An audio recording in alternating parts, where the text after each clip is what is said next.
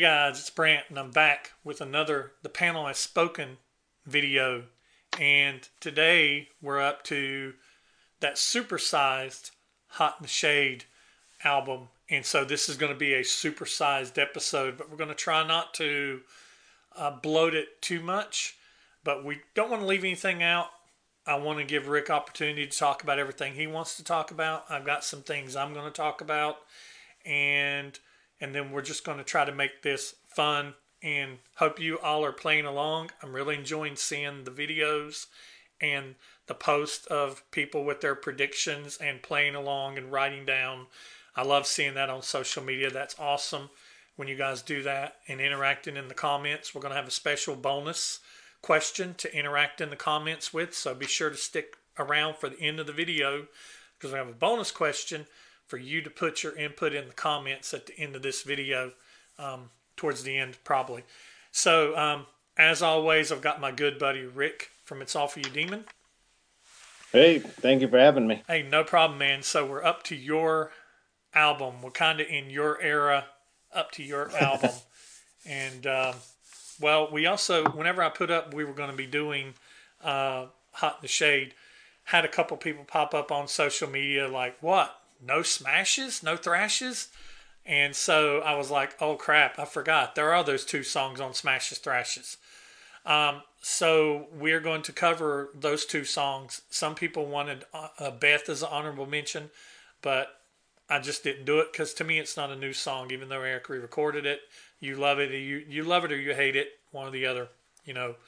Um, but we want to go ahead and cover Smashes the two songs on Smashes first before we get into Hot in the Shade. And it's going to be a kind of abbreviated thing because, like I said, we don't want this to get too long and we want to really focus on Hot in the Shade. But this, Rick, this is your era, man, uh, with mm-hmm. with Smashes and Thrashes and Hot in the Shade. So uh, before we get into it, I want you to just tell talk a little bit about that whole the whole. This is your entry way. This is your mm-hmm. entry level, and um, just want to talk. About Yeah, we yeah, when um, my friend Danny introduced me to Kiss, Smashes was out, and so that was my first CD purchase, and it was nice to have a greatest hits.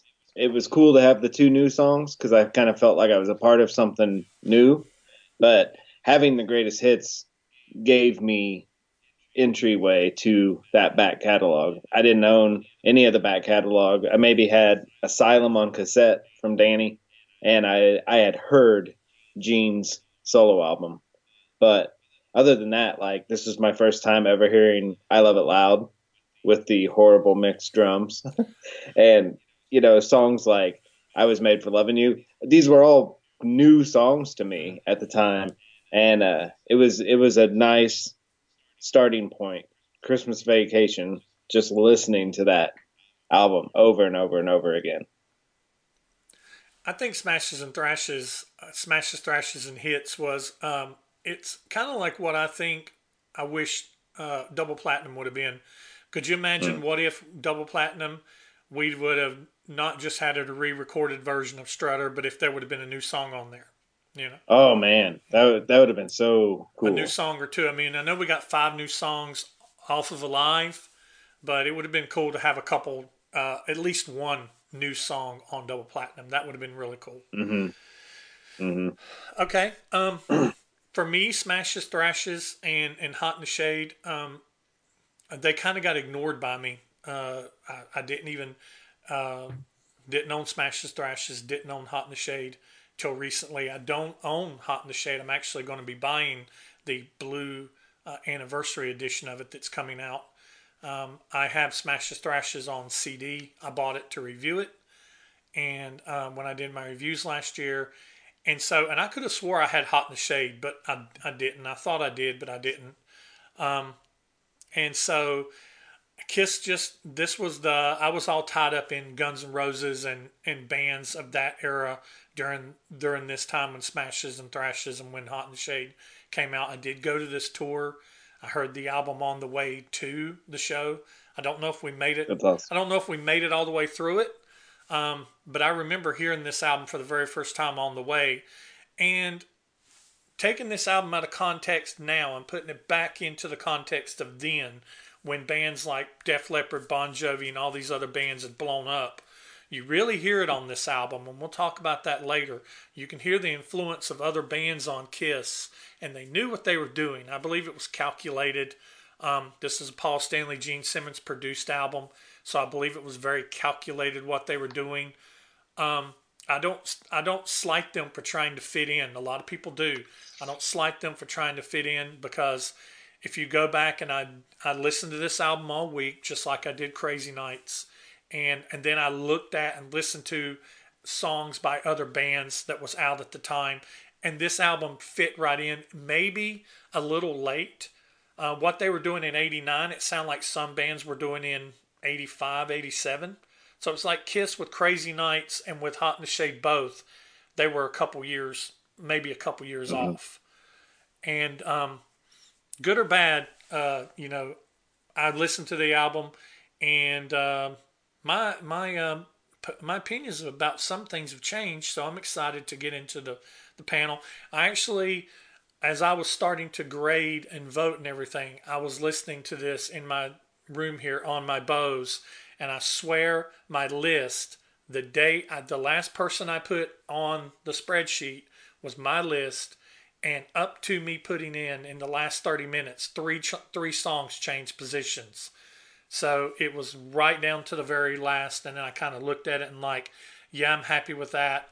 There's some things I wish I could have two songs occupying the same space, uh, and we'll talk about that as we get get on through it. But um, uh, so one of the, one of the panelists mentioned wanted to talk to you. Would you to mention about going to the show? Mm-hmm. Yeah, that was my very first Kiss show. Was the Hot in the Shade show, um, May twelfth, I think, nineteen ninety, at Sandstone in Kansas, and uh, it was it was so crazy just to be there, absolutely crazy. And I remember it's an outdoor venue, and we were standing outside, and we you we got to hear them do sound check, and I think they played "Good Times, Bad Times" by Zeppelin during sound check, and uh, everyone was just like freaking out, like all the Kiss fans, you know, standing there. And we got in. They didn't have tour books for my uh, concert, so I still don't have a Hot in the Shade tour book. Um, got a shirt and we got our seats and it was just so fantastic because this was the kind of return of the big kiss production you know with leon the sphinx and man when that that hum starts that hum just gives you goosebumps anyway and when that hum starts and the jaws drop and all the lasers shoot out but they're like scattered lasers because they're all standing there that was magical and i was such a phantom fan at the time and they opened with "I Stole Your Love," and you know that they play that in Phantom, and I loved the Love Gun cassette tape.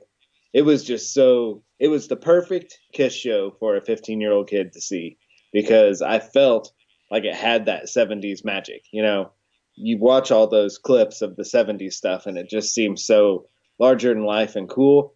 The only thing I was missing was the makeup and Ace and Peter. But this was a 70s kiss show. And i and i remember we were disappointed because there was no kiss sign. And then at the very end they drop a little curtain and there's like a tiny little kiss sign to the like the right of the stage. So that was cool. We still got to see the kiss sign and since it was outdoors there were huge fireworks at the end and man it was perfect it was so so perfect and i was so happy to be a kiss fan I remember being actually impressed by this show whenever I went. I like I said, I I wouldn't say I wasn't a Kiss fan because I was still listening to Kiss. I was listening to older stuff. I I was mm-hmm. real mm-hmm. heavy in this time, real heavy listening to Lick It Up, Creatures, and listening to older Kiss. Kiss Alive 2. Kiss Alive 2 never leaves my rotation. Kiss Alive 2 and Kiss Alive always stay on my rotation. I probably of the early albums, of the early first six studio albums, I probably listened to Alive and Alive 2 more than those six albums. And beyond Alive 2, I listened to mostly um, Ace and Paul's solo album, uh, and occasionally Gene and Peter's, and then I listen to occasionally I'll pull the Elder out, and occasionally I'll pull uh, Unmasked out. But for the most part, you get I'm I'm listening to Creatures, Lick It Up, and then I really drop off steep after that. Um, Mm-hmm. But I remember loving this show. I remember going and I loved that they played songs off of it and uh, off the album, and I loved that they played. I loved when they started with "I Stole Your Love." It was unique to hear them start with something other than Detroit Rock City. And when they started with "I Stole Your Love," I thought that was really cool. It did give it that '70s um, vibe um, that you see concerts and stuff where they start with "I Stole Your Love." So let's go ahead and get into the panel. Um, I'm not going to mention panel members yet because we're basically just going to do smashes, thrashes, and then we'll get into panel members. Um, the smashes and thrashes, we had 51 people vote on it. It went up on a separate poll, and so we had 51 people that put in their vote. And you basically just pick your favorite of the two, you know, which you like best, which you like second best. And um, so um, I'm just going to go and give my predictions and then Rick, you can give yours, and then we'll give the list. Um, I predicted that they were going to choose "Let's Put the X and Sex" first, and "You Make Me Rock Hard" as number two. Is what I predicted. I I I did flip flop. I thought they would choose X and Sex two and Rock Hard as one. Okay. All right. Um, and uh, what I actually picked for number one is I picked let's put the X and sex as number one, and you make me rock hard as my number two. I'm a pervert, okay, and I was a pervert back then, but just you make me rock hard is still just a little. It's a little too visual. It's a little too visual for me, and uh, I don't. Those vision, those visions of the crazy nights Paul Stanley pose coming back in your yes, head. Yes, with the thong on, yes. So I love "Let's Put the X in Sex." Uh, I think it's a great song, um, and it was a sign of what was going to come. With with uh, it was it was a definite sign of where they had been with Crazy Nights, and it was a sign of where they were going to come, uh, where they were going to go. Both of these songs could have been on either Crazy Nights or Hot in the Shade. Could have been on either one of them. oh yeah. Um, but yeah, so I chose "Let's Put the X in Sex" for me, and "You Make Me Rock Hard" as number two. So what about you, Rick? I did. Uh, you make me rock hard as number one. That you pervert. it's a perfect. It's yeah. It's a it's a perfect Paul Stanley song. It's got a great hook in it, and uh, this is the song I really wish that he and Samantha Fox would have done a duet, like not like an Ozzy and Lita, but like a uh, "You Make Me Rock Hard" slash "Touch Me" by Samantha Fox, and put out a 45 or a CD single of that, like a like a dirty rock song of those two, and that's what I think of when I hear this song, and I always kind of laugh and imagine how cool the funky brand poster would have been because they would have done a poster of those two, you know, all glammed out, and how fun that would be to have on your wall. And I, I have I have that vision in my head all the time, so it makes me love this song. Let's put the X in sex. I do, I like it too. Um, it was so fun as a young fan, brand new, to see a video on MTV. And I remember Adam Curry like debuting this video. And and like you've mentioned this many many times. This was the era of paul as a front man didn't have a guitar in this video. He was like a solo artist out there kind of dancing and you know shaking his shoulders. And i always loved this video. And then to you know some 40 years later to find the filming location of this video in new york was amazing just to just to be there and be like wow a kiss video was shot here. It's it was a lot of fun. Um did i let's put the x in sex is good but i i always jam you make me rock hard more. But they're both windows up. You can't you know you don't want to be caught at a at a stoplight with your windows down. Yeah. Samantha Fox, I tell you, enough said.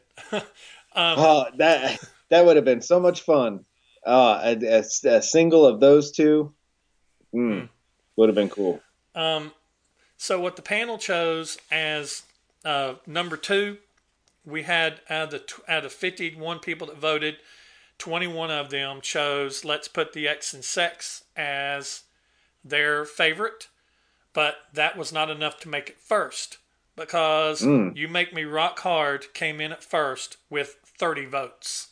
So it was Yes. neck and neck, but um, Yeah. not, only nine only nine people separating them. Uh, but they, you know, it's good to see those songs getting love. So let's get over to the reason why we're here. So you got, I don't have this album, so will you show your CDs and your albums off? Yeah. Packaging. Yeah, so this was yeah, this was the CD. Um and this this was that era where they uh they started, you know, designing CDs instead of you know, just the just the name and the and the uh just the mirrored Mhm. disc. So I love how they they kept the mirrored disc part in the sunglasses. That was so much fun back then. That kind of felt like you were a part of something huge. And then, of course, I absolutely love this blue vinyl. This, I mean, it's just, it's pretty. And who knows why they chose blue? I guess because the blue of the album cover. Mhm. But I, th- this really made me fall down the rabbit hole of getting these colored vinyls. You and I have talked how there's nothing special on these, no extras, but it's just kind of fun. And uh, I the album's so close to me, I had to had to pull the trigger on it. I think I think you'll really enjoy it too. It sounds great. But Awesome. Now, is that the reissue? That blue vinyl's the reissue? Or, Mhm. okay. Yeah, it's, yeah. Okay, cool. Awesome. All right. Um, let's so let's see. Um, before we get into it, a couple things to mention is there were some people that mentioned the demos. Um, they mentioned Eric's demos of uh, "Ain't That Peculiar," uh, Mhm. which basically came Little Caesar, and his also his song "Eyes of Love." Um, also, Gene had two demos or a couple demos: "Street Legal" and "Something Wicked This Way Comes." And um, I've got my notes here. Just reading, I kind of dug back into it while I was working on it. Um, many of the songs were demos on this album. They actually are demos that they cleaned up and polished rather than re-recording them. They had recorded the demos and then just decided to clean them up. And any of the drums that was recorded during the cleanup and polishing phase were actually triggered or sampled um, or programmed because where they were doing the store, the studio they were doing it, they didn't have drum set there. Um, and so, uh, personnel wise, this is Paul, Gene, Eric, and Bruce, but they also have a lot of additional musicians. They have Phil Ashley on keyboards, um, Pat Reagan on Cadillac Dreams, ba- plays brass. Charlotte Crossley, Valerie Pinkston, and Kim Edwards Brown sings back backing vocals on Silver Spoon. Kevin Valentine plays drums on "You Love Me to Hate You" and "King of Hearts." Um, Tommy Thayer plays on "Betrayed" and "The Street Giveth and the Street Taketh Away," and actually co-wrote um, songs on that too. So um, Did Kevin Valentine do other stuff too? That name sounded super familiar when you said that. I don't. If he did, I don't know exactly what he did. Hmm. I'm pretty sure. I remember I remember your review of this album really that's really what sucked me into your reviews was when you mentioned the fact that these were a lot of demos left over from Crazy Nights. Mm-hmm. I was like, "Oh, wow." And and you can hear it. You can definitely hear it. You go and listen to some of the demos, and the demos sound like ain't like ain't that peculiar? Sounds almost like Little Caesar, just with a little. They actually sounds like they took some of the guitar away, and and a change in lyrics. Um, but and we'll talk about that when we get to it. I have something in particular I want to say about Little Caesar when we get to it. We'll talk about that when we get to it. So in the panel on this one, we had seventy eight, and uh, I had to beat the bushes a little bit on this because what I do is basically when I make my sheets, uh, whenever I go to do a new one, I just clear everything out. And so the existing lines are there. And so Facebook lines filled back up, Instagram lines filled back up, um, and the YouTube lines filled back up. But I got to Twitter and I had all these open lines for Twitter. And so I actually put a post on Twitter and saying, hey guys, you know, where's my Twitter Kiss aren't. Where's my Twitter panel peeps at? You know, you guys are, you guys are leaving me hanging here on hot in the shade. And I gave them an extra day. I gave them into sun, Saturday, and they responded. So uh, Twitter, uh, you know, blew uh, blew back up. So yeah, I had to beat the bushes a little bit on it. But um, we have 17 or we have 78, and let's read them off. It's me and Rick, and then from Facebook, Ray Kelly, Mark Hilliard, Paul Bertolino, Matt Ucci, Carlos Garcia, Vincent, Vin, Vincencio Enrique, Destroyer Dave. Instagram is AJ Zetro 1975, Tony P1, Justin Churchy Hanson III, and EJ's Place. Twitter at Sam Loomis, Tom Dust, Eric Mosiu, Jack Skellington, David King, Julian Davies, Kimji Chris, Aladio, Bree Strutter, Ace Van Deuce, Julie B. Eisen, J.D. Campbell, Ryan Kerninsky, Drummer Bob, Andy, R.C. Campbell, Darren Helliwell, Bill, Bill Sharp, Paul Teplius, Tony Rod, Katie Christina, Jeff Wyatt, Steph Mitch, and Jim Reddy. And then YouTube, Kissing Time, Two Gay Dads, Aiden Pro Dalton, Jeremy Kimona, Sublime 130, John Be Good, Perpetual Art, Kiss Carolina, Hard Rock Metalhead, Rocker L0270, John O, Steve Rivas, Indie Cult 777, Scotty Sky, Matthew Smith, Rick R, Trevor Bullock, Marty White, TJ James Music, Jesse Ray, Scott Epperly, That Toy Bonnie Guy, Brian Foster, Mikkel D, Wam SB, Jay Rucker, Mick C, Gregory Pegg, Les Wadley, Luis Maladano, Tom S., Joel Pegg, Super Kiss 1200, Jay Reed, Emily Graziano, Pins Fan 77, Demetrius K., Hard Rock Revere, X Josh, Sandy Graziano, Travis Mulgard, and Jay Lee. And as you hear the names, the lower we get down in the list is the ones that got in on the tail end of it. Uh, I usually start at the top of the list, and you can always tell when I'm doing my voting or when I'm actually casting your vote. Is usually so I know where I'm at. Once I count your numbers into I, I do a little love thing. I love your comment. And that way, if you see your comment loved by me, you know that your vote's been counted. So it's too late to change it. um, so, I'm really excited to get into this album. Like I said, I've listened to this album. I've I've I've uh, overdosed on this album, and I am ready to talk about it. So, um, where do we want to start with number? We want to start with number 15. And so, oh. Rick, uh, what is your prediction for 15? Boomerang. Boomerang. I had a hard time predicting this because I knew what people like on this album, but I had no idea what they don't like. Um, so I, I just went with what I my gut. Um, my prediction for 15 was "Read My Body." I figured just because of the Def Leppard thing, people would hate it. what? Do you think they ripped that song off? Um, at 299 points, at number 15, the panel chose Read My Body. Oh my gosh. Okay. This is going to be fun. Yeah. Read My Body. Uh, Joe Peg and that Toy Bonnie guy picked this as their favorite song, two panelists. Um, and I picked this as my eighth song, favorite song.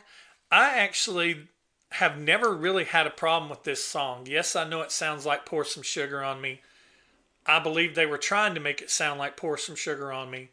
They were trying to make a party song. I've got on my notes for Read My Body. It's a Def Leppard clone, but it's a 80s party song. And uh, I like some of the words in this, like Tom Tom about uh, turn the page, get to the good stuff. I like how he Paul metaphor made it a metaphor of reading a book. Thought that was really cool, and uh, I kind of like the rapping during the drums. The program cowbell at the beginning of it sounds really stupid. The drums on this song you can definitely tell are programmed, but I like Read My Body. Uh, I think it's great and I mean it's it's halfway up my list, so uh, I like it. Uh, Read My Body is number nine for me, so I'm one down from you. And I think that has a lot to do with the Pour Some Sugar on Me connection. This song is cheesy, but like you said, it's fun cheese. I mean, this is a party song. This this would be the song if you were having a party in 1990. You would put this song on, and people would be like, "Hey, what's that?" And I absolutely love the trade off Yaz from Gene and Paul at the end. Yeah. That I mean that saves it. I that I mean I just got goosebumps thinking about it because it's just like that's that's perfect. That's Gene and Paul doing what they do the best, mm-hmm. and that really saves this song for me. So yeah, it's number nine for me. All right. So prediction for fourteen. Uh, Cadillac Dreams. Cadillac Dreams. Okay. My prediction for 14 is Boomerang. Um, at number 14 with 302 points, not much above Read My Body, 302 points. At 14, the panel chose Boomerang. Um, one panelist, Rocker L0270, picked this as their favorite. Um, I picked Boomerang as my fifth favorite song on this album. I freaking mm. love Boomerang. I love it. I love the I love everything about this song. It's chaotic. The drums in this song kick ass. Um, mm-hmm. it is the the guitar work in it is great. The weakest part about this song is probably Gene and his lyrics. The lyrics is kind of weak.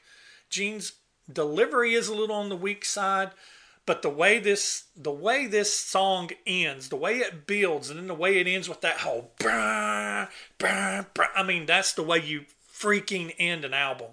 They didn't peter mm-hmm. out this album, in my opinion. They ended this album on a very good note. Usually, when I get done with Boomerang, I'm ready to go back and listen to it again, and it's good that they started the album with Rise to It. Um, I think it's this album has a great start, and to me, it has a great ending. So, um, mm-hmm. my note on Boomerang is amazing guitars and drums, amazing way to end an album. So, what about you? It's 15 for me, but but that is, a lot of what you said is the reason why. Um, great drums. I absolutely love the drums. Absolutely love the guitar. There's some amazing guitar work on this song. But we've mentioned in previous panels, this is to me this was Gene trying to do another fits like a glove or trying to do a no no no. And it just kind of fell short from that. Gene is the weak link on this song for me. Mm-hmm. Bruce and Eric shine. Shine, shine, shine, shine. But as you said, this song is a perfect ending, which I totally agree but it's 15 tracks in and it's just so like if if you're lucky to get to the end of the album to enjoy this song. Well and we'll talk about this later but this they should have cut five tracks from this song or this album and end with boomerang at number 10 and i think it would have been perfect. But yeah number 15 for me. All right. Prediction for number 13 prisoner of love. Okay. My prediction for 13 is love is like a slap in the face. and I swear to God that I made my list before before uh, I, I, counted. Uh, so that should give a little hint. Uh, at 354 points, the panel chose at number 13, Love's Like a Slap in the Face. No panelists picked it as their favorite. And I picked this as my 15th favorite track on the album, my last least favorite. Um, my notes is boring. Music never changes. Very monotonous. Gene could have done better. Sounds like a demo. Um, yeah, basically that's all I've got to say about it. If if I was gonna um, and I'm not going to get too much into what we're going to talk about later, but if I was going to cut a track, uh, I would cut this one. Now, this song does have some shining moments. Um, the uh, I like the pre-chorus that I never wanted to feel so good. Oh no, you know what I'm talking about.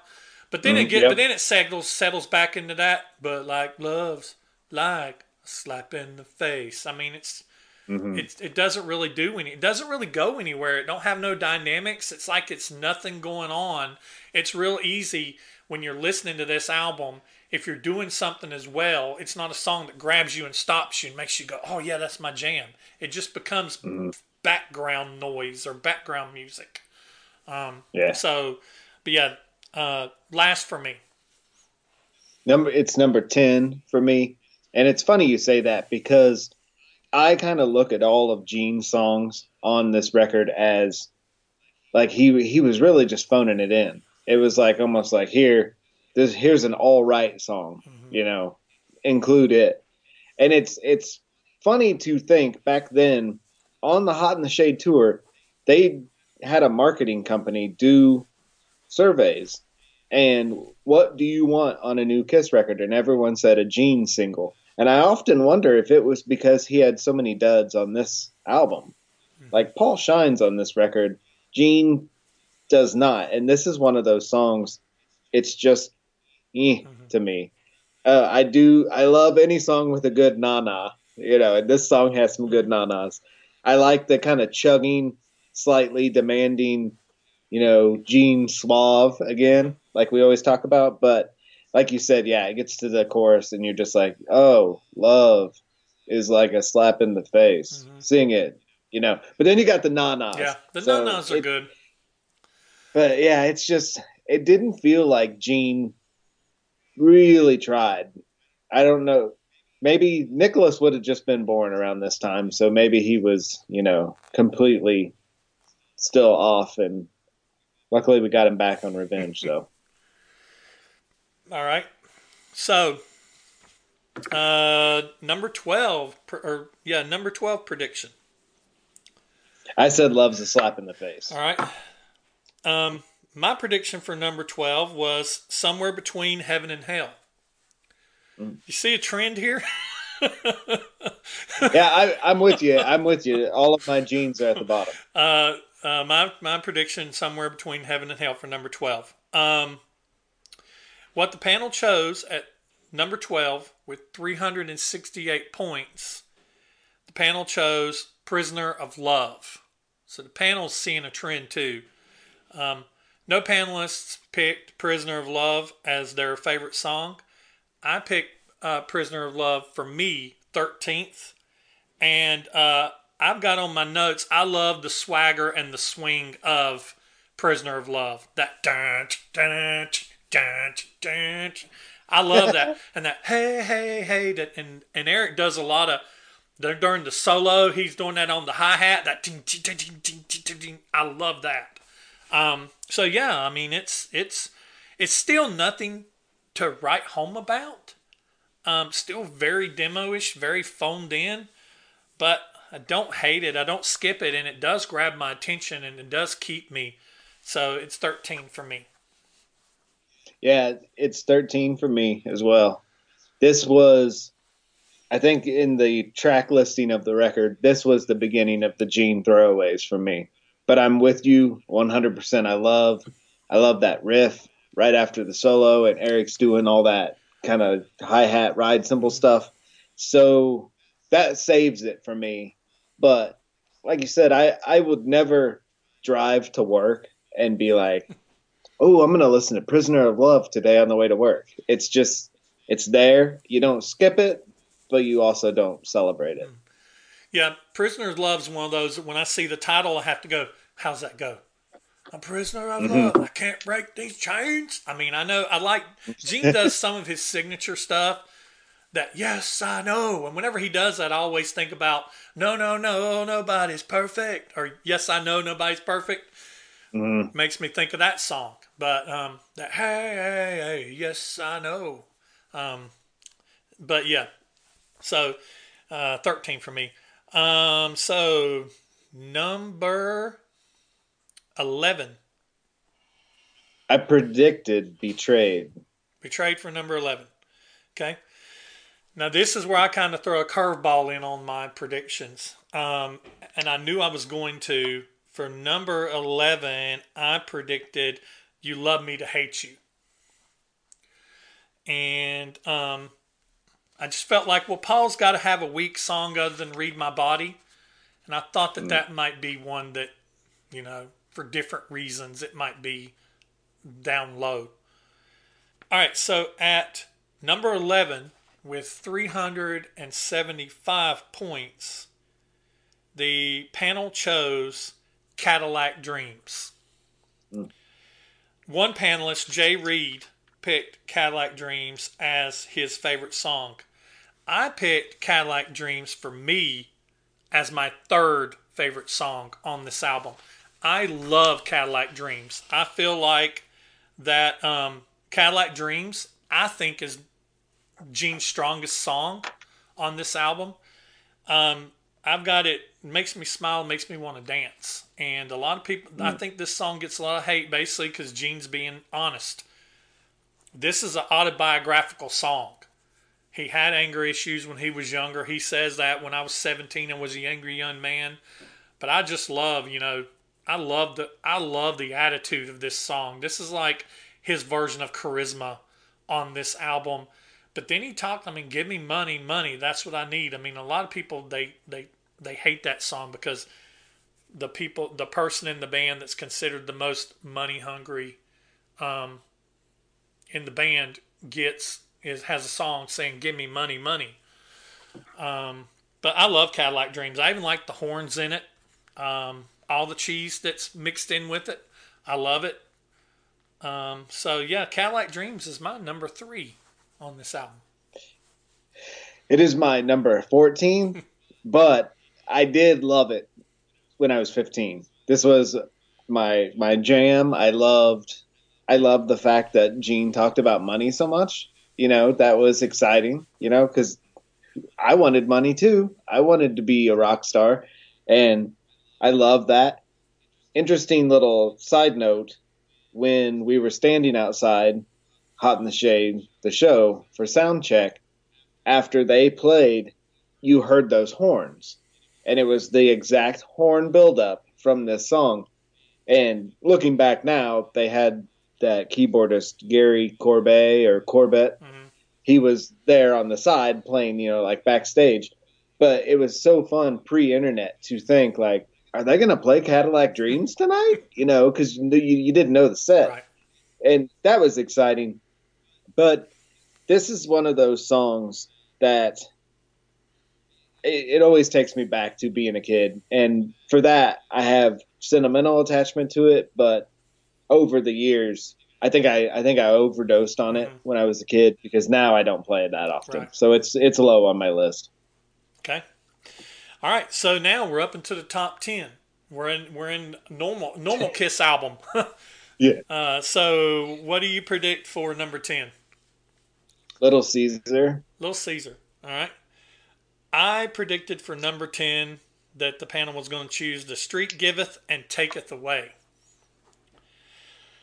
What the panel chose at number ten with 396 points, the panel chose the street giveth and taketh away. Two panelists, Travis Mulgard and Vinci, Vincio Enrique, predicted uh, picked it as their favorite song. I picked "The Street Giveth and Taketh Away" as my number four song. And if mm. there is any song that moved up as it went, it's this song right here. This song probably this song I think started somewhere around 10 or 11 on my list. And after listening to it and listening to it and listening to it, it moved up. And it was nipping on Cadillac's Dreams tail to to slide into my third spot. Um, if I continue listening to this album, which I probably will, a week from now, two weeks from now, this may be my third favorite song on the album because I love this song. I've got on here. Um, my notes is I love this song. I love when they break into that the chorus. This has one of the best choruses on the album when it's just got so much attitude. The street Giveth. I I love I love when they break into that. But just the whole song is good, and it just grew on me and grew on me and grew on me. And um, if Cadillac Dreams was not so much fun, I listen to Cadillac Dreams if I'm wanting to have fun. If I want to rock the hell out, I'm going to put on the street Giveth and Taketh Away. It's actually one of the harder, heavier songs on this album, um, in my opinion. So yeah, so uh, number four for me. Yeah, this is down for me too. It's number 12. But the only reason is there's one Gene song on this album I absolutely love. And so everything else just kind of falls down due to ranking. Um, I never understood really the acoustic intro. I maybe that was like the Cinderella thing to do mm-hmm. in 1989, but the acoustic intro always kind of fooled me. And then this was a B side to Forever, so I always thought that was an odd choice. For to me, I would I think there would there's better Gene songs on here than this. But yeah, like you said, it does have one of those choruses that you know just make you want to like raise your hand and be like, "Yes, I'm with you." Mm-hmm. So I do like it. Yeah. It's never skipped. Yeah. It's a great song, and it was our introduction to Tommy Thayer, like mm-hmm. being in the in the mix. So wish, that's that's neat. I wish Tommy still did. I wish Tommy still did more stuff like this with them rather than being forced to imitate Ace. Oh, absolutely, one hundred percent. Cannot agree with you more on that. I think I think I think they would they would put out killer music again. Yeah, it would be a lot better than what we got. Yeah. I actually like that that that electric that electric or acoustic that and the, the way it mm-hmm. slides, a lot of sliding on this album, which that was kind of becoming, like you said, with bands like Cinderella, Bon Jovi, with Richie Sambora, had their fair share of acoustic stuff and, and slides and things like that. So it was definitely a signs of the time. When you said that, I was trying to put my finger on who this might have sounded like a little bit. And uh, Cinderella Man, definitely, definitely mm. bluesy, which I'm a fan of blues, blues rock, and stuff like that. So, and and even if you, you look at the way they dressed for this album, I think Paul didn't Paul have cowboy boots on and like jeans, and they just went back to that sort of jean leather jacket look, which that was you know that '89 Bon Jovi era. Mm-hmm. Yeah, they'd started dressing down because it had gotten so flamboyant in the middle. And bands like mm. Tesla had broke. Tesla came out in '87, came out in, in blue jeans and t-shirts, and did their fair share of rock and kind of blues type stuff and acoustic guitars, Little Suzi and stuff like that. So mm-hmm. um, songs that started off acoustic and then kicked in like Little Suzi does. So yeah. All right, so that brings us to number nine. Uh, Silver Spoon would be my prediction for nine. Okay. My number nine prediction is Cadillac Dreams, uh, which I was wrong. Um, what they actually chose at number nine with 445 points, we broke into the 400s. Uh, 445 points. The panel chose at number nine, somewhere between heaven and hell. Uh, one panelist, my childhood friend Scotty Sky, picked this as his favorite song, and uh, I picked somewhere between heaven and hell uh, low on my list. I picked it at 14. Um, the opening riff of this song is just nasty. That and then it just it as soon as Gene starts singing the verse, it peters down. Um, and his vocal stanza that he's doing, the da na na na na na na da na na na he it it reminds me of Peter Gabriel's Sledgehammer. You can have a big mm. dipper rolling up and down around the bend. It sounds like Sledgehammer to me. I can't. That's a that's a good. The, the stanza of his it sounds that way, so I can't get Peter Gabriel out of my head when I hear this song. But I love that riff. That that riff at the beginning, just that couple bars riff is just nasty, and it's one of the best riffs on the album. I just hate that it's attached to a song that I don't really care for. Um, this is another one of the songs I'd, if I could, That's one of them. Um, but uh, so yeah, low for me, fourteen, man. See, this is my favorite Gene song on the record. Yeah. This is number six. Number six for me. I love the. Yeah, Oh, I immediately little kid freaked out at that, Right. and that Peter Gunn riff, Mhm. that da na na na wah na. Oh, so much fun. And then then his, but I'd have to be a mind reader, baby. Oh, sold. And I turned this song into our answering machine when I was 15. Uh, you called my house and you heard that, and then it went into the riff, and I said, you know, you've just reached blah blah blah, you know, leave your name and number, and then it still, I kept recording until you had to listen to the I'd have to be a mind reader baby, and then it stopped. So I, I apologize to my mom. That was horrible. And I apologize to anyone who called my house in 1990 because you would have to sit through that to leave a message. But that was the fun of uh, being a Kiss fan. oh yeah, making answering machine tapes. That was Mm-hmm. that was that was awesome. You know, that's something these kids these days miss out on. Uh, you'd, you'd have to have your little ghetto blaster like next to the answering machine and sit down. Oh, and it'd take it'd take a couple times before you get it right. and being able to prank call people. You can't prank call people now, but being able to. True. Well, I mean, you can. You can use like Google Voice or whatever. I mean, not trying to give any of you youngins, you know, ideas out there, but it can still be done. You probably do it more technical these days than than with all the spoofing and stuff you can do. Um, all right, so that brings us to number eight.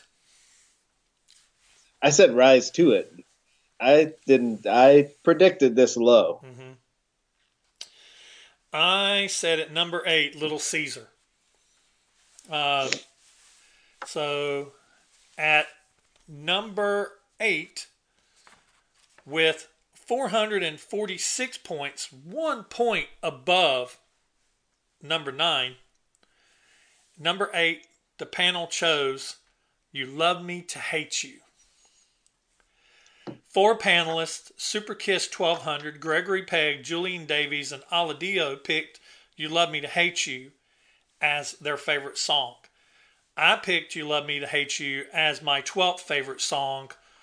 This this song moved up and down on my list. It started very low because Paul's in the rafters during the chorus or the pre-chorus and and and so I started off and my initial going into this album I'm like I don't like this song. Any Paul, any song that Paul is doing that my way off of previous albums, anything that he gets up in the rafters, I had a stigma towards. But then I started listening to this song and I love this song even though it is down as low as it is. I wouldn't cut this song off of a 10 track album. Um, I love the pre chorus that till I'm down on my knees. I mean, I love that that build that, that he and then you want me to hate you? And the part I used to hate that do you want me to hate you? I actually like that now. So it grew on me and moved up in my list, but then there's some changes. Like I said, I was making changes like right up until I finalized the whole thing. And it got scooted down a little bit because of some other changes around. Number 12 for me. It's number five for me. It's classic '80s Paul. It's everything I love about a Paul '80s song. I love the, the, like sleaziness of that. You know, it's a game of who needs who, and I love that. And I, when I was listening to it, putting my list together, I thought this is a rafter song. That's a new term for me. This is a rafter song because I, but I love it. I love that double vocal they do on his chorus, Mhm. where, you know, it's uh, you want me to bleed, feel the thrill of my need. That that higher vocal, that second vocal is super high, but I kind of like it because it's got the lower one too, Mhm. so it kind of blends out. Number five for me. This is my top five. Paul has two really, really songs I love on this record, and "You Love Me to Hate Me" is, or "You Love Me to Hate You" is number two of those two favorite songs. Yeah.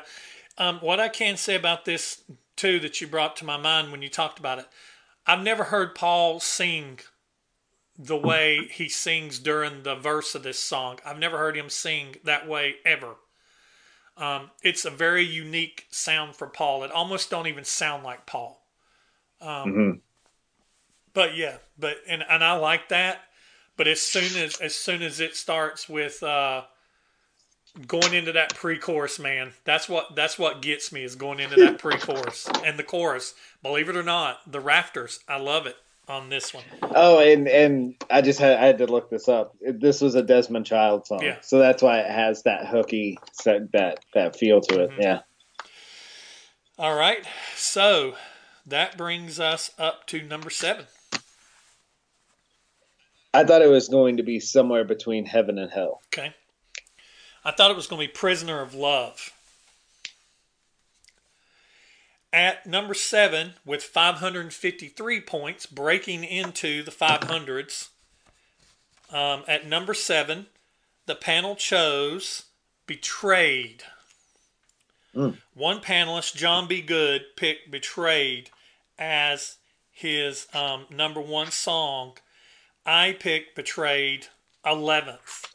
But let me tell you, on my initial list, Betrayed was number two. And it's just all these songs pushed it down to number 11. But I love Betrayed. Um, this is a Gene song. And I even like the I like the the betrayed. I mean, they take one word and stretch it out over two two bars of music. Um, put such melody into one into one word. Um, and I think it's a great second song. I like the tracking on this album better than I have in the past. When you had Paul having more Gene songs, Paul or Paul having more songs than Gene does, you'd have like one, two, three Paul songs and then a Gene song. And but on this one, it was like Paul Gene, Paul Gene. They kind of ping pong back and forward, you know, for the most part, not always. Um, but I, I like that they had a Paul song to start and then a Gene song to follow up on the very, and so it kind of sets between the two songs. I think it kind of sets the mood for this is the kind of album you're going to get, or at least puts you in the ballpark. Um, But so yeah, so Betrayed for me is 11, but I I love Betrayed. It just got pushed down by other songs. That's funny. It's eleven for me as well. Um, this was this was the first glimpse into Gene Carnival of Souls Gene. If you think about the lyrics of this song, they're kind of dark. Mhm. It's not a it's not a Cadillac Dreams by any means. And I think if this song was heavier, could have been on Revenge, Mhm. could have been on Carnival of Souls. So I always liked it because it kind of felt like this was a precursor of where Gene would go with the next two re- two records. One Mhm. that wasn't an official release, but um, yeah, it's a it's a good and like you said, it's a it's a good right after Rise to it. It's a good kind of push into like, oh, it's not all gonna be poppy fun. Exactly. It's gonna kind of be heavy and dark. So it's good. It's a good placement on there. Exactly. So that brings us up to number six, just outside the top five. What did you predict for number six? I had predicted the Street Giveth. Okay. I predicted Betrayed at number six. At 560 points, at number six, the panel chose Hey Little Caesar. Um, Little Caesar, Sandy Graziano, Tom S., Jesse Ray, Trevor Bullock, Kissin' Time, six panelists um, picked Little Caesar as their number one. And I am so happy to join them because I love Little Caesar. It is my favorite song on this album, not because it's Eric Carr, because I think Gene could just as easily sing this song because Gene and Eric had voices that were so so so much alike. But Eric's performance on this song kicks ass. Um, some people like Ain't It Peculiar better. Me personally, I like Little Caesar better. Um, I like the lyrical content of Little Caesar, and I like. I just think it's. I love that. Hey, Little Caesar, nobody's messing with you, and I think it's it's cool because it tells a story about Eric because they called him Little Caesar. Um, I love the riff in this song. As a matter of fact, I said I was going to do it on my social media. I'm calling Tom Dust of Twitter, calling you out. You post these videos all the time. You play, playing riffs, Kiss riffs, Tom Dust. This is the one I want. I want that. Eric wrote such funky riffs. Um, he wrote the riff "All Hell's Breaking Loose." You know that dun dun dun dun dun dun. Just such a talented guy. Um, Little Caesar, I love the riff, um, and I love the the pre-chorus, the notes in the pre-chorus. I have two big beefs with this song. One, it sounds like shit. If you listen to this song compared to the kissing and the sweetening the audio sweetening that other album the other songs on the album got this song did not get it this song sounds flat. Listen to the song before this one and then listen to little caesar. You will hear that the highs are not there. It's flatter than the other songs on this album. Number two eric's voice is not mixed loud enough. Sandy graziano mentioned that also. Eric's vocals needed to be pushed up and i don't know if it was Paul and Gene's ego keeping his vocals down. You know, hey, don't push him too much, or maybe when they pushed him too much, it didn't sound good. But Eric has some great vocals in this, some a great performance. I love when he does his screams in it. Um, I love the whoa in it. I love the way it just ends. Um, but I've I've spurred it on and girl gushed over this thing enough. But um, I love, I love, love, love Little Caesar. My favorite track on the album, Tom Dust, "Make Me My Riff," man. Uh, and what about you, Rick? Please don't let this. It's please number, don't let this be low on your list. no, no, no, it's number eight. Okay, it's number eight. Okay, and it, it just, and that's just because of ranking. Right. Um, I love this song. Uh, like you said, I was 15. I knew guitar chords but I just remember thinking, I just want to learn this riff. I didn't think like you could learn like notes. Like I knew chords, and I wanted to learn that riff. So yes, Tom Dust, please grant Brant his wish on that. That would be totally awesome. I am the only reason I, I'm I'm opposite of you guys on this is I like ain't that peculiar more vocal wise. He sounds ang- more angry in ain't that peculiar to me and it could be that mix, like you said. Maybe ain't that peculiar. His vocals are higher, but yeah, Little Caesar's a great song, but I I like the verses to Ain't That Peculiar more, but I like the chorus Little Caesar more than Ain't That Peculiar. Ain't That Peculiar was an odd choice of words to do a chorus to. Little Caesar works better, so I can see where Gene would be like, eh, you might want to float change that up. Um, but yeah, it's man, it's a great song, and it this is one of those reminders that make you wish Eric had songs on Lick It Up, Animalize, Asylum. Would have been so much fun, and there's just so much missed opportunity there mm-hmm. because this was a shining example of wow, an Eric Carr song, and it's good, you know. I can't believe the opportunities that Kiss missed with when they had Eric and when they had Bruce in the band, they had four guys that could sing. They might not mm-hmm. have had the most powerful voices.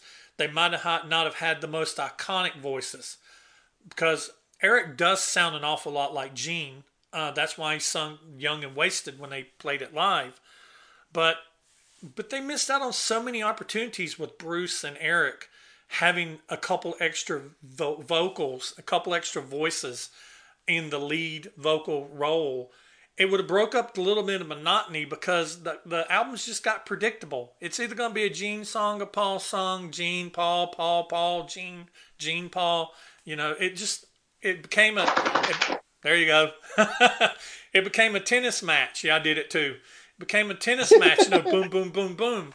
Um, throw in an Eric song. Let Bruce sing a damn song. You know. Um, but yeah, and uh, I think the actual "Ain't That Peculiar" mix sounds better than Little Caesar. So that that's why I think that's why I because last night I listened to both and I was like, he sounds angrier on "Ain't That Peculiar." Sounds more rock and roll, mm-hmm. and I think it's the mix. Mm-hmm. I think it's I think it's that demo mix has a better feel and yeah, it's like it's like Little Caesar feels like processed or something. It's like it's very odd. Yeah. I think they just didn't spend money on it. I think I think they just didn't mm. spend any money on it. He, he just I think Eric re-recorded his vocals and they left everything else exactly the way it is. They may have taken some things out, but I think they left it exactly the way it was. Mm. All right, so that brings us up to the top five people. The top five. I predicted Read My Body for five. Okay. I predicted Silver Spoon for five.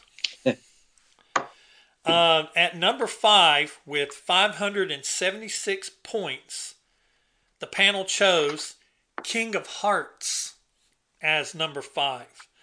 Eight panelists Matt Ucci, Carlos Garcia, AJ Zetro 1975, Tom Dust, David King, R.C. Campbell, Jay Rucker picked King of Hearts as their number one song. I picked King of Hearts as nine. Um, King of Hearts actually was one of those that moved around for me, and it was one of those songs that I really didn't care for the first time I heard it. Um, I don't really like the way it starts. I don't like the tinka tinka tinka tinka da But now when it kicks into when it it kicks into the the what's leading up, and it um and right there that particular part it sounds an awful lot like um uh Panama. That da da da da da da da da sounds like the the opening part of Panama. And I hmm. hear that I hear that in my head when I when I listen to it. I love the story it tells. And I hmm. love I love that when she tells me I think you know I love that part too. Um the King of Hearts, the chorus is okay. I like when it comes out of the King of Hearts and the chorus and goes back into that goes back into that lick to drive to back to the verse. Uh, I really like that. So, um, but King of Hearts for me um, sets in at number nine. This is my all-time favorite track on this record. Number one. This is, I love the almost Halloween uh, soundtrack intro. Mm-hmm to the guitar guitar piece. This is to me this is during the what is Bon Jovi doing era. This is Paul Stanley doing Bon Jovi perfectly. Mm-hmm. Like I think he went for John Bon Jovi type storytelling, mm-hmm. went for John Bon Jovi type hooks, and I think he got it. You know, I'm not ashamed to admit I was a Bon Jovi fan. New Jersey is a great, great record. Mm-hmm. And to me, King of Hearts is that Bon Jovi spirit in a Kiss song, and it just always worked for me. It's always a go-to for me. This is a, this is a Windows down summer CD CDs in the disc player. Yes, love it. All right, uh, number four. I predicted forever. Okay. I predicted King of Hearts at number four. Um, at number four, with 612, breaking into the 600s. 612 points, the panel chose Silver Spoon. Three panelists, Michael D., Paul Taplius, and Paul Bertolino, picked Silver Spoon as their number one song. I picked Silver Spoon as my 10th favorite song. Um, it actually started, it, Silver Spoon had quite the journey, kind of like Betrayed did. Started low, worked its way up into the top five, and then just kind of got shoved back down by other songs moving around. Um, so, um, Silver Spoon, um, I think it's a great, great song. Um, I love, I love the chorus. Um, it, has got the whoa, whoa, whoa, whoas. Um, uh, I love the riff and the verse. And uh, but there's part of it, like I said, there's a lot of this album that sounds like other stuff. And in this song, I don't know if you've ever picked it up, but I pick up, especially towards the beginning of it, I pick up the Cult's Fire Woman um, in the beginning in the beginning of this mm-hmm. song. I pick up Fire Woman a little bit. Uh, but Silver Spoon uh, to me is uh, really good. So I pick it number uh, 10. It's number seven for me. I do. I like the the, the chorus. Not a huge fan of the uh, female vocal at the end. That would be the only deterrent for me. But it's always fascinating to me. When I was 15, I skipped Silver Spoon all the time. Then when it then when I got the box set, I was like, this song's kind of good, and I was like, oh, that's from Hot in the Shade and kind of fell in love with this song for the first time in my you know 30s with the box set. And to me this is an odd box set choice. Mm-hmm. of, of all the tracks on this record to choose to put on your box set you're going to choose silver spoon. I always thought that was weird but it's kind of neat for me in my journey of fandom to not listen to it at all at 15 and then the box set introduced me to almost a brand new song at that point. So that was that was fun. All right. So we're up to the top three. They're going to duke it out up here. I uh, i predicted you love me to hate you at number three. Okay. I predicted number three. I predicted hide your heart at number three. Mm. Um, at 790 points, jumping into 700s, almost 800s. The panel chose at number three, Forever. 13 panelists Ray Kelly, Mark Hilliard, Destroyer Dave, Jeremy Camona, Perpetual Art, Steve Rivas, Scott Epperly, Brian Foster, Les Wadley, Luis Maladino, Demetrius K., Hard Rock Revere. Jay Lee picked Forever as their number one song. I picked Forever as my number two song. For the longest time, this was my favorite song on the album. For the longest time, this was the only song I knew off this album. Um, and it probably is the only song that I can recite word for word without have, have actually hearing the song and singing a song along with it. I can't even really do that with Little Caesar. Um, but Little Caesar just edged this song out. Uh, if I listen to uh, The Street Giveth and Taketh Away enough, it may get pushed down to three, and Street Giveth Taketh Away may push its way up to two. Uh, this is going to be a very dynamic list for me as I move on listening to this album. Um, but yeah, Forever, I can't say enough about it that we don't already know. Um, mm-hmm. I mean, I love that it's an acoustic song, very much acoustic. Kiss very showing their soft side, and yeah, I know it's it's a single grab and it's a, a chick grab and and it's a, a it was written to be a commercial success. I'm okay with all that. I love the video, um, so I just think it's a great song. It's my number my number two. It's my number three. I remember getting shit about this song in high school because of the Michael Bolton connection. Like back then, my you did not like Michael Bolton at all. You just couldn't because of that. When a man loves a woman, and people would give me crap at school about this song, but this song is is a great ballad. It's the perfect power ballad. Not really power ballad, but it's a great ballad. And live with the lasers, absolutely beautiful.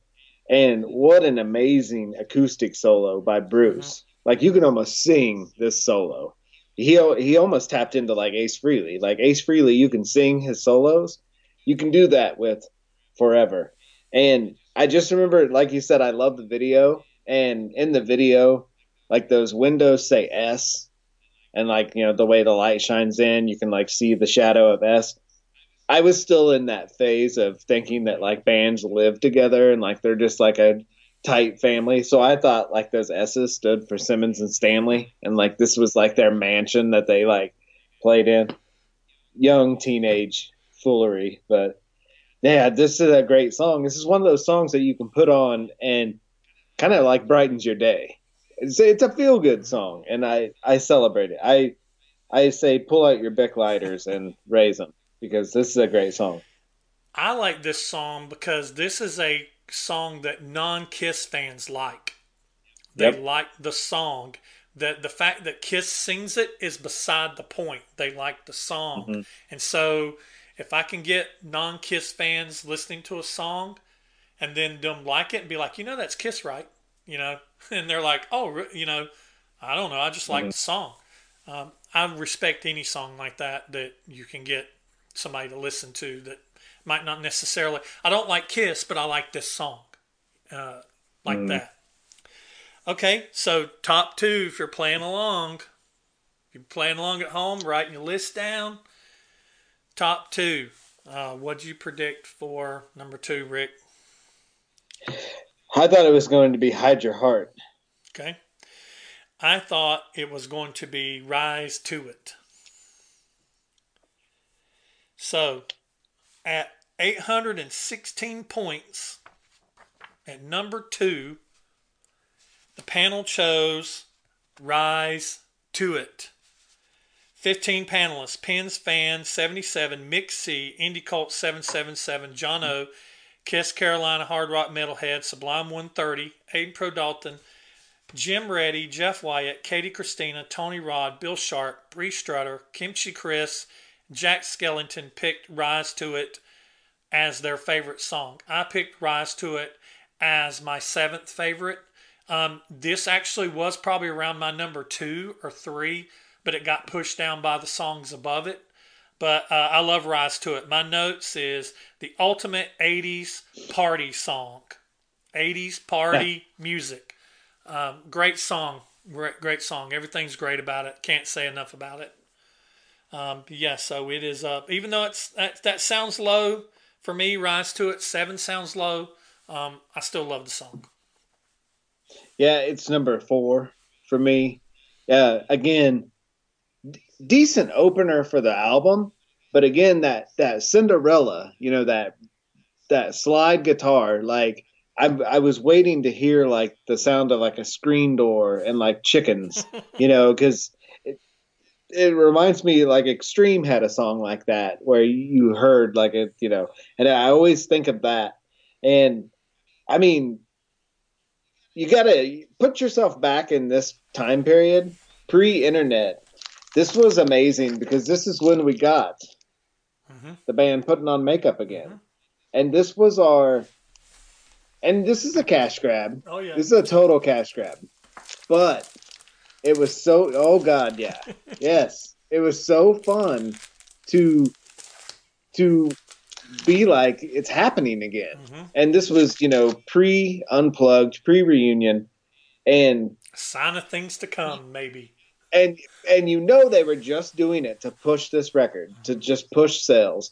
But it was so magical at that time. And and when the rise to it video would come on you'd be like oh ooh ooh it's the rise to it video you know why glue yourself to the screen mm-hmm. because we're going to see it at the end.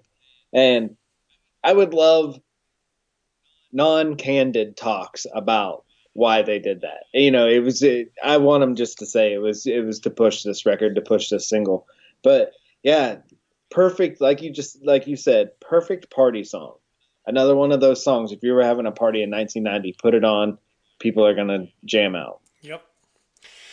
All right. So if you've been playing along, you know what number one is, but we're going to give our predictions. What was your prediction for number one? Um, I I apologize. I could not figure out what I wrote down, and I I'm kind of lost. We'll skip my prediction for number one. Okay. It it looks like I wrote Holt. I don't know what that means. I, so I apologize for Um, that. I was gonna. I said it was gonna uh, be forever. I felt like forever was gonna be the one that everybody loves off this album. So, um, at 821 points, only five points above number two. Um, 821 points, number one. You better hide your heart. You better hold on tight. Say your prayers because there's trouble tonight. Um, 12 panelists Tony P., Sam Loomis, Eric Musiu, Andy, Darren Helliwell, Steph Mitch, Two Gay Dads, Matthew Smith, Rick R., Marty White, Emily Graziano, and ex Josh picked Hide Your Heart as their number one song. I picked Hide Your Heart as number six for me. Um, I love this song, and this is a song that actually started off near the bottom because it's my notes is uh, Bon Jovi clone. Uh, if if Read My Body was a a, uh, a direct Def Leppard ripoff, Hide Your Heart was a Bon Jovi ripoff um, because it tells a story. You know, it's it's Tommy and Gina, but it's just different names. You know, yep. um, so but it's it's one of those songs that he he's telling a story. He does a great job at it. Um, I like the verses. I love the chorus to this song. I love the way he builds into it and that Johnny gotta run, gotta run, and better hide your heart. I love uh, this song. Uh, great solo in it. Hide Your Heart for me is number six. Mm. Uh, I was thinking of you yesterday with uh, Bruce doing all the Hide Your Heart solo videos, mm-hmm. and I was like, I was like, Brant's gonna be loving this. It's number two for me. Almost like a perfect song, and and like you said, it's it's a Bon Jovi clone. It's John Bon Jovi had that thing where he tried to be Bruce Springsteen and tell like these epic like stories in a rock and roll way. Well, this is Paul Stanley imitating John Bon Jovi, but I I love it. I love the ah ah ah ah. Oh my gosh, so much fun, and I was so so disappointed this got pulled from End of the Road mm-hmm. set list. I was so looking forward to hearing this song, and it got pulled. But I did get to hear it acoustically at the Freedom to Rock backstage thing, so that was fun. And you talk about goosebumps. You talk about a, a grown man gushing when Paul Stanley started playing "Hot in the Shade" on an acoustic guitar. Mm-hmm. I I almost wanted to cry. I spent so many nights listening to this song. So fun and it's it's remember the video like the video is hasn't aged well because it's all against gang violence and you know like kids die and then Gene's like slamming the ambulance doors and then just like looks at the camera. It's so fun because it's so 90s. It's so you know caught up in that mm. Bloods and Crips era, but then Kiss tried to be like political. Right. It's it's kind of funny, but it's so much fun. All right. So let's recap really quick, and then we're going to go on to the bonus the bonus. So stick around. Yes. Uh, number 15, Read My Body. Number 14, Boomerang. Number 13, Love's Like a Slap in the Face. Number 12, Prisoner of Love. Number 11, Cadillac Dreams. Number 10, The Street Giveth and Taketh Away. Number 9, Somewhere Between Heaven and Hell. Number 8, You Love Me to Hate You. Number 7, Betrayed. Number 6, Little Caesar. Number 5, King of Hearts. Number 4, Silver Spoon. Number three, Forever. Number two, Rise to It. And number one, Hide Your Heart. So, bonus question. And we're going to do this, and we want your input down in the comments. Okay? So, I messaged Rick last night. I threw him a curveball because I was just sitting here listening to the album. And I'm like, you know what? One of the biggest complaints about this album is it's too long too many tracks, too much filler. Now, what's filler for one person is a favorite song for somebody else. But if you had to cut this album down to 10 tracks, what would those 10 tracks be? And how, if based on an album, based on flipping sides, what would your side A be? What would your side B be? What would your track listing be? Because that's just as important. Uh, so, um, what I did, Rick, and I'm going to let you go first. Um, what I did was I'm going to mention the songs that I would cut first, and then I'm going to hmm. mention. I don't know if you got the songs that you cut. No, uh, no, I didn't. I just had the songs that I. Was okay, and then I'm going to put the songs I cut, and and then I'm going to do my track A, my track, my my side A, and my side B. So, what's your ten tracks, side A and side B? I have to admit this was a good idea because it was fun making the order for side A and side B. which also got me thinking. I know you you had to love Guns N' Roses when they came out and they had side G and then side R. I thought of that last night when when I was making this. Side A, King of Hearts, Hide Your Heart, Rise to It, Forever, and then ending with You Love Me to Hate You. And then side B, Gene Track, Somewhere Between Heaven and Hell, Silver Spoon, Little Caesar, Read My Body, and ending with Boomerang. Okay. It's a good. That's a good. Uh, good. Good tracks. I, this is gonna be so cool. To, I hope people put their list. I really do. I want to see these these in the comments. Um, I cut, and it's funny because I actually cut some songs I liked because I was trying to build what I thought would have been the best album for them in '89. Um, but I cut "Betrayed," "Prisoner of Love," "Love's a Slap in the Face," "Silver Spoon," and "Somewhere Between Heaven and Hell." I cut those five songs for me. So my side A, track one, Rise to It. Track two, Hide Your Heart. Track three, Cadillac Dreams. Track four, mm. Read My Body. Ending side A, track five, King of Hearts. Flip the vinyl, B side, track one, The Street Giveth and Taketh Away. Track two, Forever. Track three, You Love Me to Hate You. Track four, Little Caesar. Final track on the album, Boomerang. That's my. Yeah, and it's it's it's neat that we both chose Boomerang to close it. you it. Gotta choose is, Boomerang. Like you, said, you gotta choose Boomerang to close this album. You gotta choose. Boomerang. It's a good close. Yeah, yeah, and I just I just think fifteen tracks got so exhausting mm-hmm. to get to Boomerang, especially when you had cassette mm-hmm. and cassette tape. You're just like, oh my gosh, is it ever going to end? Mm-hmm. I hate that's horrible to admit, but and then, uh, but uh, Boomerang is is a great, like you said, just a, a fiery way to end an album. Mm-hmm. Yep, yep. So, guys, I want to see your track listing down there. Ten tracks, and if you just want to do ten tracks, that's great. But if you do it side A, side B, that'd be really cool. Because for for those of us who grew up listening to vinyl and stuff, there was something about the last song on one side and then flipping it over and then hearing the first song on the second side. It really was a lot of times it was just a continuation. Sometimes it was like, okay, we've done this. Now the second side, we're going to do this. Sometimes the second side songs were entirely different than the A sides. So I'm just curious to see what you guys would have. So, anyway, that is all we've got for this panel. We will be back next week with Revenge. And we're going to have two special guests for Revenge. And I'm so excited for these special guests. I'm going to go ahead and tell you who they are so you can be ready for it. Um, joining next, me and Rick next week for Revenge is going to be Miss Miss the two misses Sandy hmm. and Emily Graziano, Mrs. and Miss. Cannot wait for the Grazianos to be here. I'm so excited. I was talking to them last night. They're excited. They're looking forward to it. Sandy's a little nervous, but Sandy, you're going to do just fine. Oh, Trust yeah. me, you're going to do just fine. And we're going to have a blast.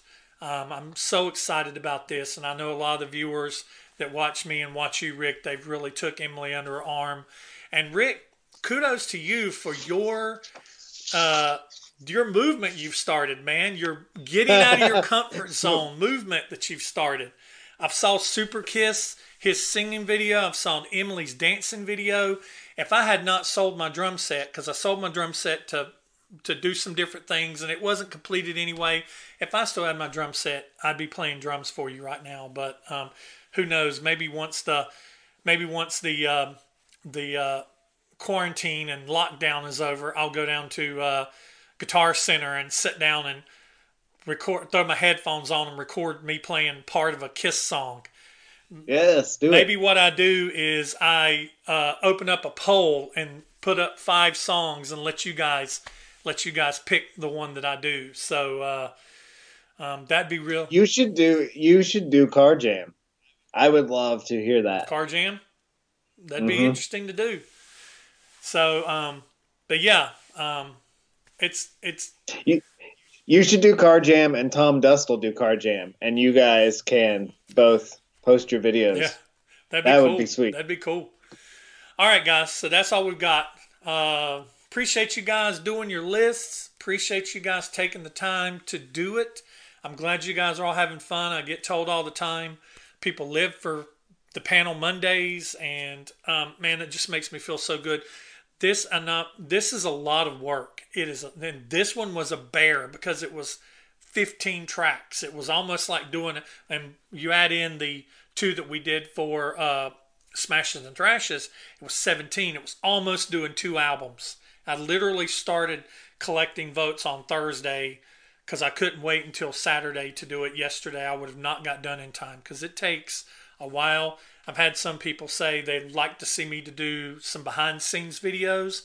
I think I'm going to do a behind the scenes video on a panel video, the prep work that goes into a, a, making a panel video, and all the the several hours that's before this time right now of recording, the couple hours me and Rick take to record it, and then the four or five hours that it takes for me to edit it and get it ready, uploaded, and ready to go for you guys on Monday at noon Eastern time. So, but I do appreciate you guys watching. We are going to do 80s panels. I've had people ask.